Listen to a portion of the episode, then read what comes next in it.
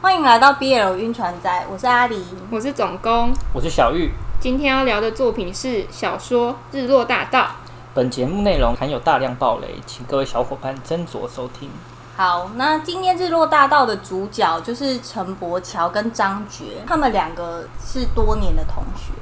那陈柏桥就是因为一些原因被陷害，然后就关到监狱里面。那张觉就是是什么原因啊？呃一些不重要的政治因素。哦对，，好，那张觉就是冒险去劫囚。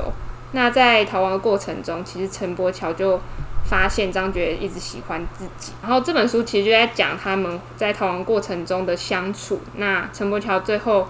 渐渐爱上张觉，所以是张觉从一个单恋的过程，然后到最后他的暗恋成真的故事。两人相爱，哦，对， 哦，这就是那个嘛，吊桥理论啊，哎、是叫吊桥吗？反正就是两个人在一个危险的情况之下，然后就会慢开始互相的慢慢喜欢自，互相喜欢自己、哦，喜欢对方，啊，喜欢对方啊，互相喜欢对方啊，你说越来越越来越自对啊，对恋。 啊，那如果是台湾的吊桥理论，是不是？嗯，如果告白的话，就要把对方约到玉山，台湾最高 峰，有没有很危险的感一零一觉？观景台可以，那可不以够危险啊，要危险的地方就多是危像险那种， G Five，对啊，不是还有什么电梯停电， 对啊，你要怎么制造电梯停电？有可能跟是要管理员先设跟计管理过员先沟通一下，好，那我们再回来讲，就是《日落大道》这一本书，其实它是带有那个 ABO 的世界观。什么是 ABO 啊？ ABO 就是它是一那个一个性别的划分，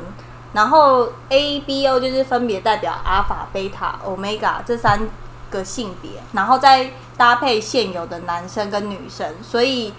交叉出来会有六种性别。那 ABO 这个世界就是最为人所称道的特点，就是它会有一个性激素，也就是我们说的费洛蒙。那他们的费洛蒙会定期的发作，就是会有所谓的发情期，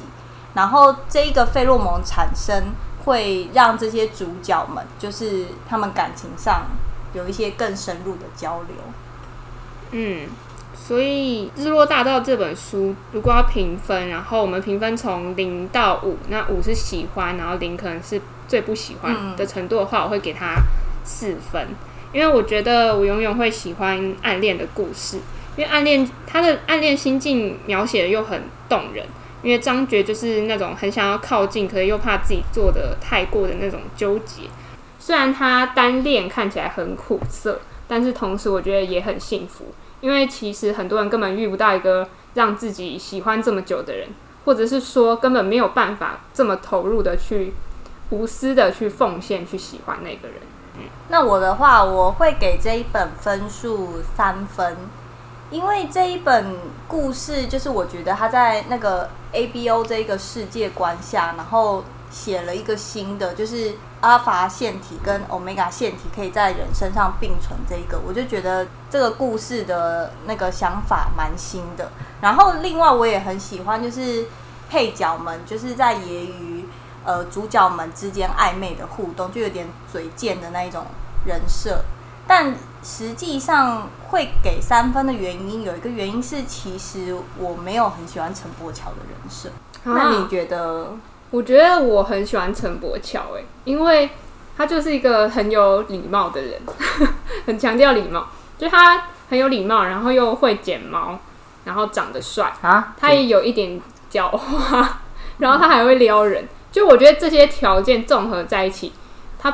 很难不是一个万人迷。就是我觉得他身为一个万人迷的条件都有集合到，然后跟其他的一些小说的那些霸道总裁又不太像。然后还有一个点是，我觉得这一部的最后面的节奏有点太快了，就是从呃他们两个就是在一起，后面要结婚，然后张觉的家人一开始都是很强烈的反对，但是在张觉就是以沉默的攻势面对他的父母的时候，他的父母又突然很快就说啊，好了，随便你，就是你开心就好。我觉得这一个就是父母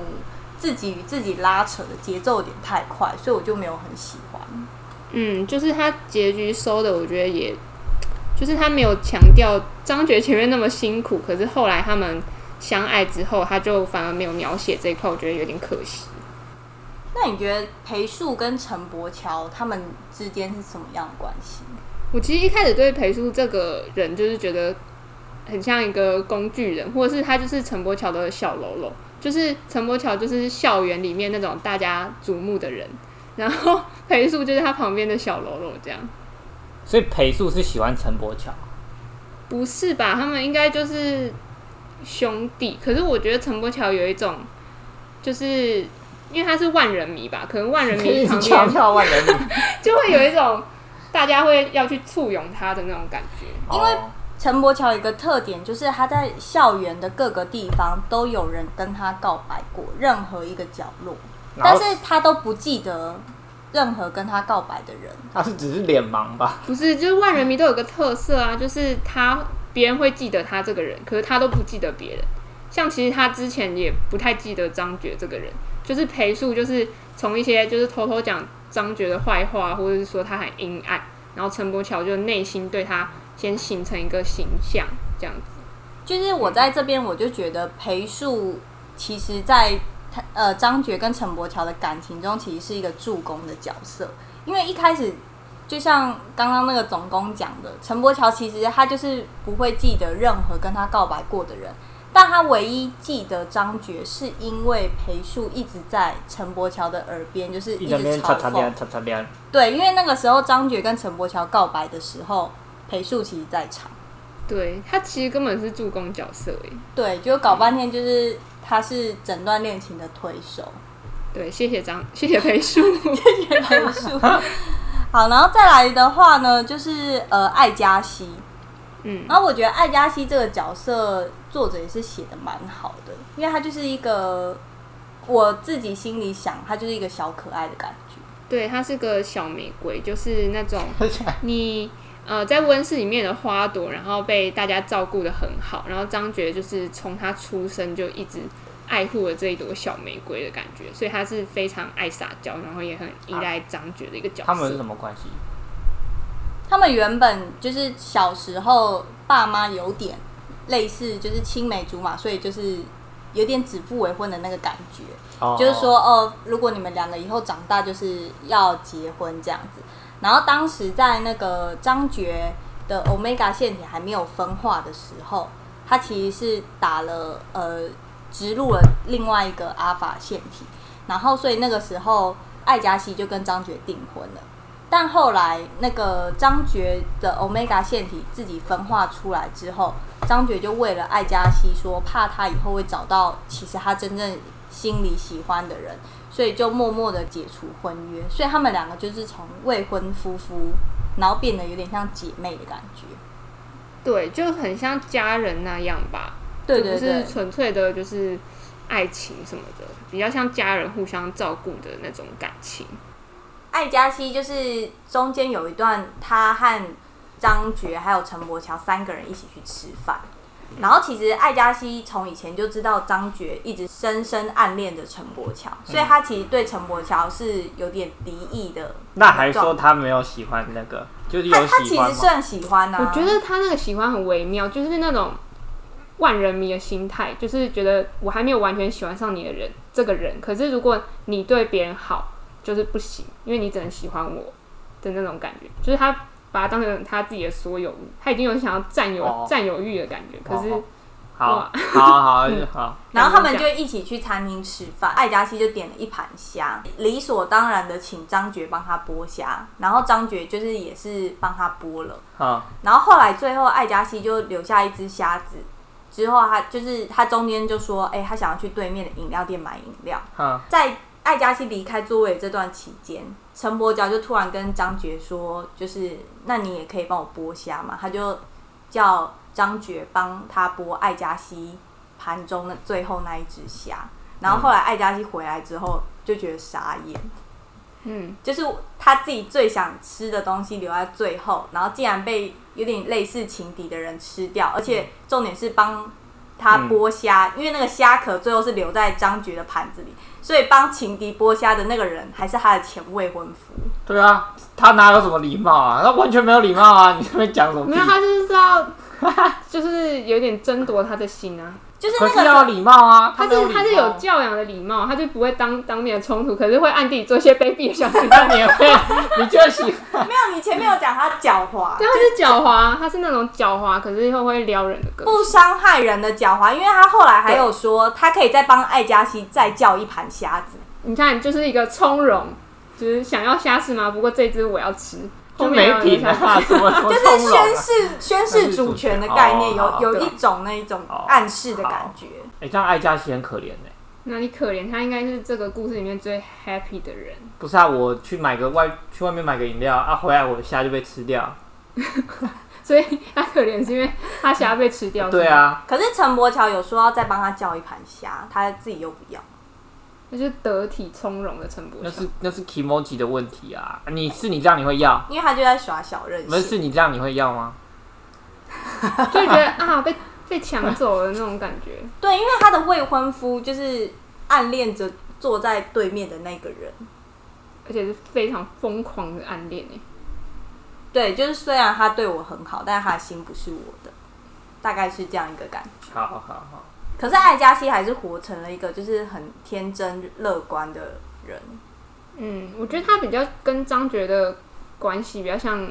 呃兄弟就是姐妹家的人那种，嗯对啊，就是啊哥哥以后要被抢走了那种 感觉，哦，有点有点，那啊以后吃饭没有人买单了，就是啊哥哥以后会先帮别人剥虾，可能不是我优先的那种感觉。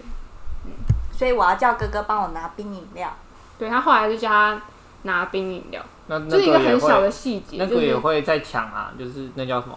陈柏桥，哎、你只能帮我拿冰饮料， 没有没有，就是中间艾嘉熙故意叫张觉拿冰的饮料，因为他就说他手很冰。然后陈柏乔就有在旁边， 手很冰是什么？陈柏乔就有在旁边故意说：“是哦，那我帮你拿。”然后艾嘉熙说：“不用，张觉会帮我拿。指定哦，指定张指定张觉帮他拿冰饮料，就像就是哦你可能小时候会指定某个人帮你包尿布的感觉。”就是只有你能服，只有你可以服侍我。对，几岁啊？那么 care 这个东西？他就是小公子他啊，就小可爱、啊，就是被呵护的那种小玫瑰的感觉。好好哦、然后最后最后那个就是送艾嘉熙回酒店之后，陈柏乔还偷偷跟张觉说，那一间饮料店明明就有那个杯套，然后艾嘉熙还故意不拿。就是耍个任性，对，就是嗯，就是要表现出他很宠他的样 不子。是啊，那个那个叫什么？陈柏桥会打小报告 啊、就耍任性的 小对啊，你们打小报你告现。在是讨厌陈柏乔是吗？不是啊，一直在列举陈柏乔的缺点，性格上的缺失、哎，真的哎，你也是不喜欢陈柏乔派是吗？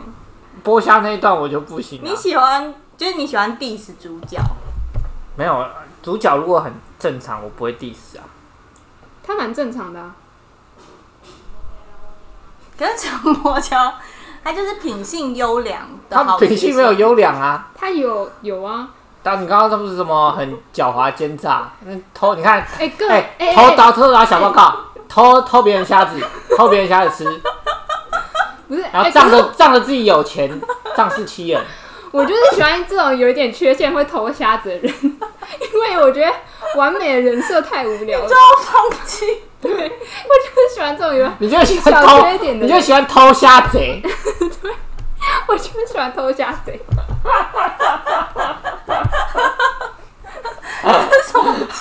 这什么结论？那你觉得就是呃，陈柏乔他是什么时候开始对张觉就是动心？嗯，因为我陈柏乔就是一个非常自我，然后他也是一个没有一开始啊，他没有很重视爱情，就是前面有提到很多人跟他告白嘛，他其实都拒绝，而且还忘记人家，因为他心思其实都放在一些震惊的事情上面，对，就是家族啊、政治，因为他就是一个、也是名门子弟这样对子，对对，对，所以他其实有很多自己的安排，然后可是张觉劫囚这件事其实就打断了他的安排。那他后来爱上张觉的时候，他其实也希望张觉跟着他计划走，可是其实最后有发生一些就是张觉身体不舒服，然后住院的事情，就改变了陈柏乔。我觉得是那个时候开始，他为了张觉改变，才真正的爱上张觉这个人。那我是觉得，就是之前呃，他陈柏乔跟裴树在别墅里面，就是谈他们后面要做什么计划，然后那个时候把张觉支开，就是张觉在一楼等他们谈事情的时候，在户外抽烟。嗯，呃，裴树跟陈柏乔谈完事情下来之后，看到张觉在抽烟，然后裴树就是还在那边揶揄张觉，就说：“哎，你竟然没有做功课，你这么喜欢陈柏乔，竟然不知道他讨厌烟味。”这个时候，陈柏乔竟然做了一件事，就是他就开是始拿起地上的那个老鼠烟头开始 抽， 老鼠烟老鼠烟头，老鼠烟头就是别人抽过，还是还是叫什么鼠尾巴，反正就是别人抽抽过的烟蒂啊。懂很多哎、你啊，真的懂很多哎、你有去捡过是吗？ 谁去捡那个啊、 你去捡谁的？我想知道。 好，话说回来，就是陈柏乔当时竟然就是讲出说，哦，其实我并不讨厌烟味，但其实陈柏乔是一个不烟不酒的人。哦，他为了那个说谎，对我那个时候就觉得说，哦，他其实是为了要让张觉的心里好过一点，因为毕竟就是张觉帮了他那么多。在那一天的晚上，就是他们两个就是又回那个安全屋在那边翻云覆雨，然后隔天的时候，我就觉得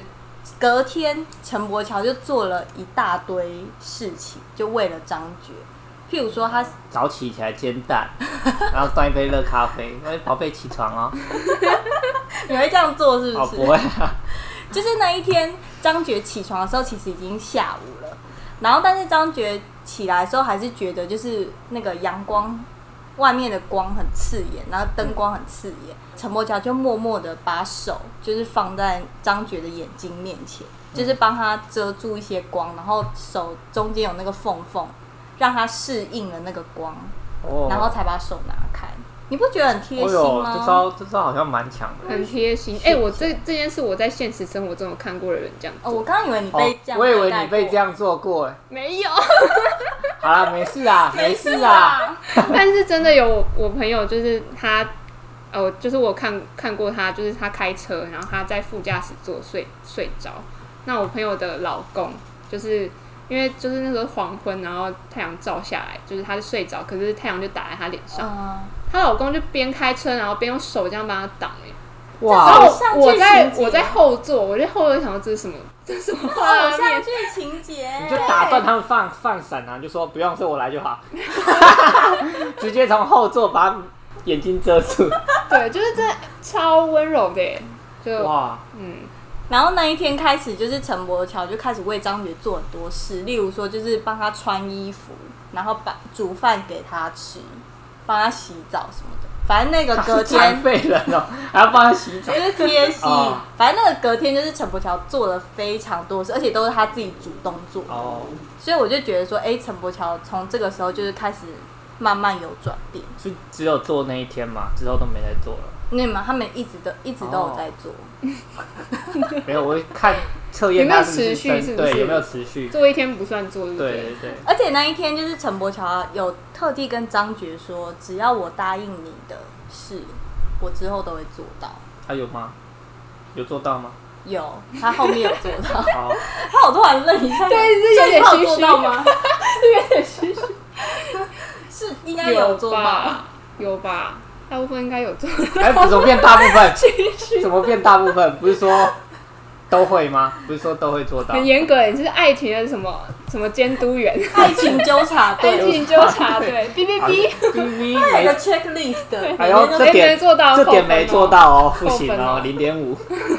但其实张觉就是在陈柏乔生命中就是一个意外。就是这种意外，所以他们才会就是走到一起。因为其实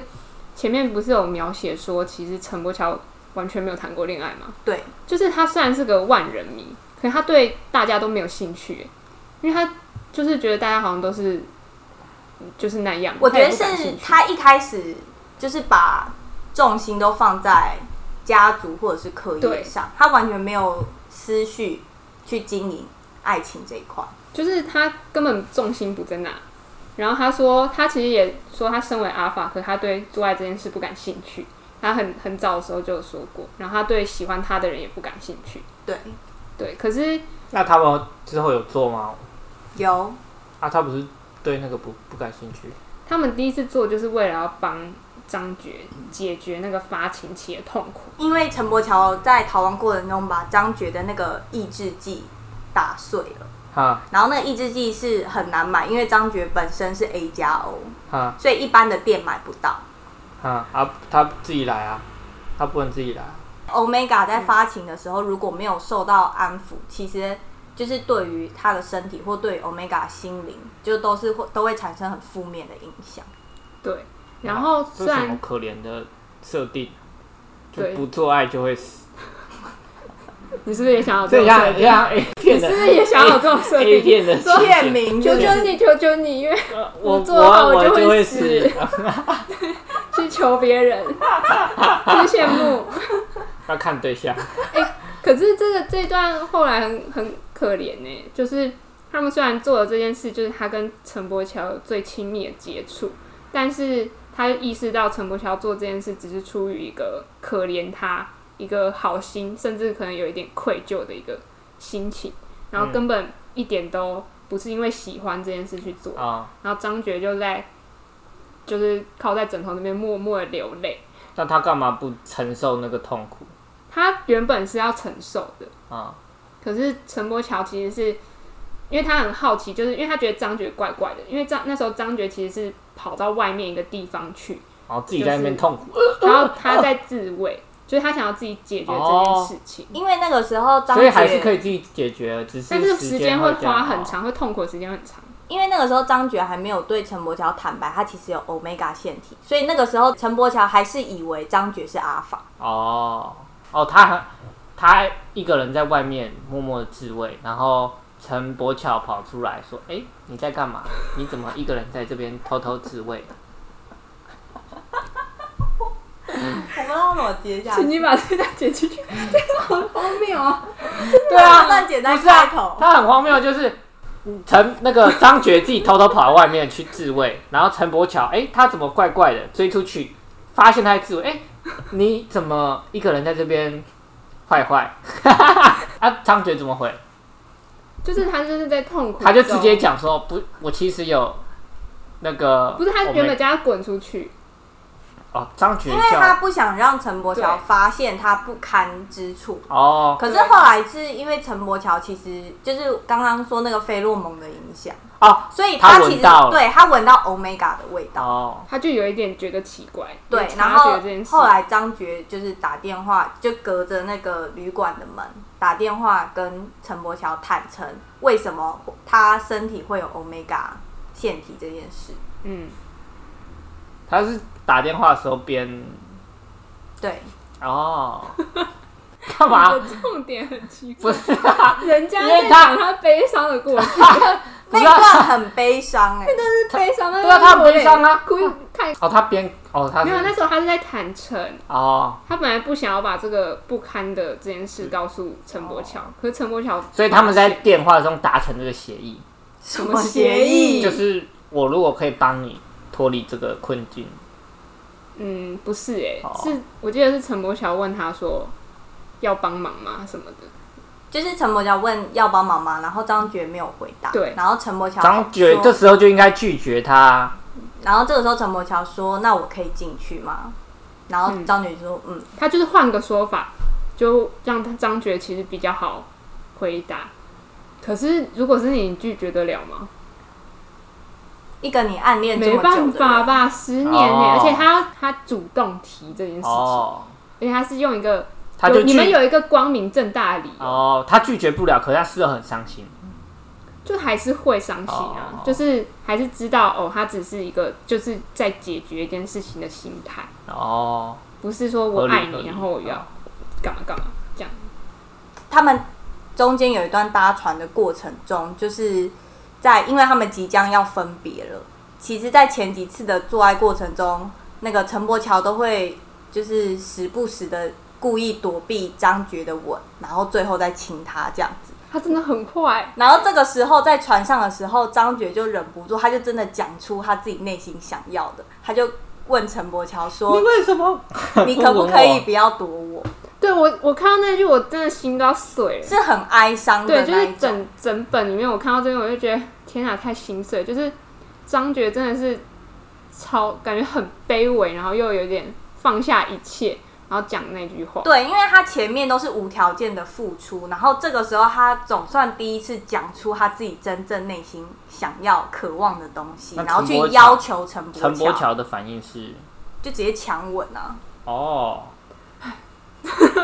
你害现在到底羞，你在害羞什么你鬼现在到啊底是？想哭还是害羞？你到底是什么情那那一绪？段真的很难过，可是又觉得啊，张觉终于得到了回应，就是么不吻我？对哦，就是他说你可不可以不要躲我的时候啊，就是有一点哀求，躲我的然后吻还是躲我？躲都有啊，吻躲对对嗯对那个时候那个情境下是吻，哦，对，嗯，太浪漫了，但那个时候就是看到这边，我就觉得好像有点虐，可是一方面就又有点开心，因为通常虐完之后就会来一个就是激情的夜晚，就是一没有就是狂啦！我 完全一个不知道怎么接下去，好失控的直男，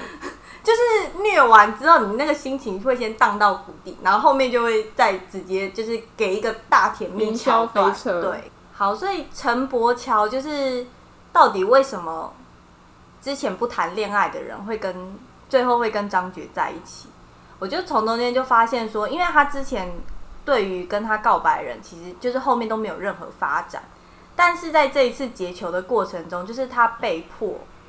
和张觉就是来一发，不是来一把，要被迫啊！你不是说就是被迫要朝夕相处，哦？所以他应该算是说他第一次跟就是向他告白的人，嗯然后二十四小时的对，一起过，嗯而且是在异国，就是他们两个就是互相相依为命的那种，所以又是吊船理论，对，然后又有一点 危险，哎、是吊船还是吊桥？哦吊桥吧，吊船是什么鬼？吊起来，如果你暗恋一个人很久，要怎么让对方喜欢上自己？我觉得如果参考张觉的做法，其实他有一有一点就是，我觉得他就是一直在展现自己豁出豁出去的那种感觉给陈柏乔看。可是我觉得这个其实也有一点危险，就是剑走偏锋，对，就是他就会觉得，如果陈柏乔是一个稍微有点坏的人，他就是把你当工具人。哦，那你就是对我付出这些，我好像也不太在意。对，所以就是 所以你觉得应该要怎么做？你会怎么做？但我觉得两个人在异国，然后相依为命，这个是蛮值得尝试的。就是因为在异国，你没有，你其实没有可以依靠的其他人，然后相依为命的情况下，也会长时间的相处。那如果是个人，应该会有一点优点， 就是你这个优点要让他看到，就像张觉一直呃喝酒或者是干嘛，就是透露出一些哇，自己又烟又酒，好对哦没有啦，他们就是有时候会，呃，对他有饮有酒，其实好好就是透露出一点自己反差萌，反差萌。因为就是张觉原本看起来是个很冷漠的人，可是呃，陈柏乔看到他很多小可爱的一面，像是什么偷偷滋味，他陈柏乔他非常会看张觉的心情，他很容易读出张觉的表情现在是开心还是不开心，然后他就会发现，就是在他做某些事或讲某些话的时候，张觉就会默默透露出不开心，然后这哦个时候他就会觉得，哎、张觉竟然有这样，就是在他身上有这样的情绪，就很可对，爱。就是应该是一直发现一些惊喜的点，就觉得哎、哦原来你不是我想象的那样。哦，所以就是要朝夕相处，你才能够观察到对方这些小细节。对，然后要展现自己可能外人不常看到的一面，就是有有反差萌的感觉。然后最后，我觉得最重要的其实还是真心吧。张觉实在是太真心了，而且可能让陈柏乔感受到他跟其他喜欢他的人不太一样，是张觉真的是不求回报、不顾一切那种不求回报，在帮他，然后再喜欢他这个人。被他算被他打动，我觉得有一点呢、有一点算打动，就是那种长时间的相处。但我觉得一开始真的是觉得他可怜，对，一开始是同情嗯心，但后面是真的爱他，嗯，就是有点握不住的他， 哦，size 这么大，不 是因为因为张觉就是一直不在，他就是一直不走在陈柏桥的计划上，哦，他永远都会是无无法意一外。手掌握。对，哦，好，所以就是有那种，就是你得不到的东西，你越想要得到它。哦，就想握住它。所以他爱上他可能就是一个必然的结果吗？我觉得是因为张觉非常有钱，所以这是一个必然的结果，就是如因果为很穷，可能办不到。对，因为张觉的经济支持了他整个计划，就是他可以全心全意的投注在陈柏桥的身上，对，还雇佣兵什么的，雇佣兵啊，买买船票啊，所以大家还是要哎先赚钱，哦，，对，先有钱吧。回归现实面还是要赚钱呐、快快快快去赚钱呐、啊呱呱呱呱！ 今天的节目就到这边，谢谢各位小伙伴的收听，欢迎到 Facebook 或是资讯栏的 Google 连接留言找我们聊天，我是阿狸，我是总工，我是小玉。拜拜拜拜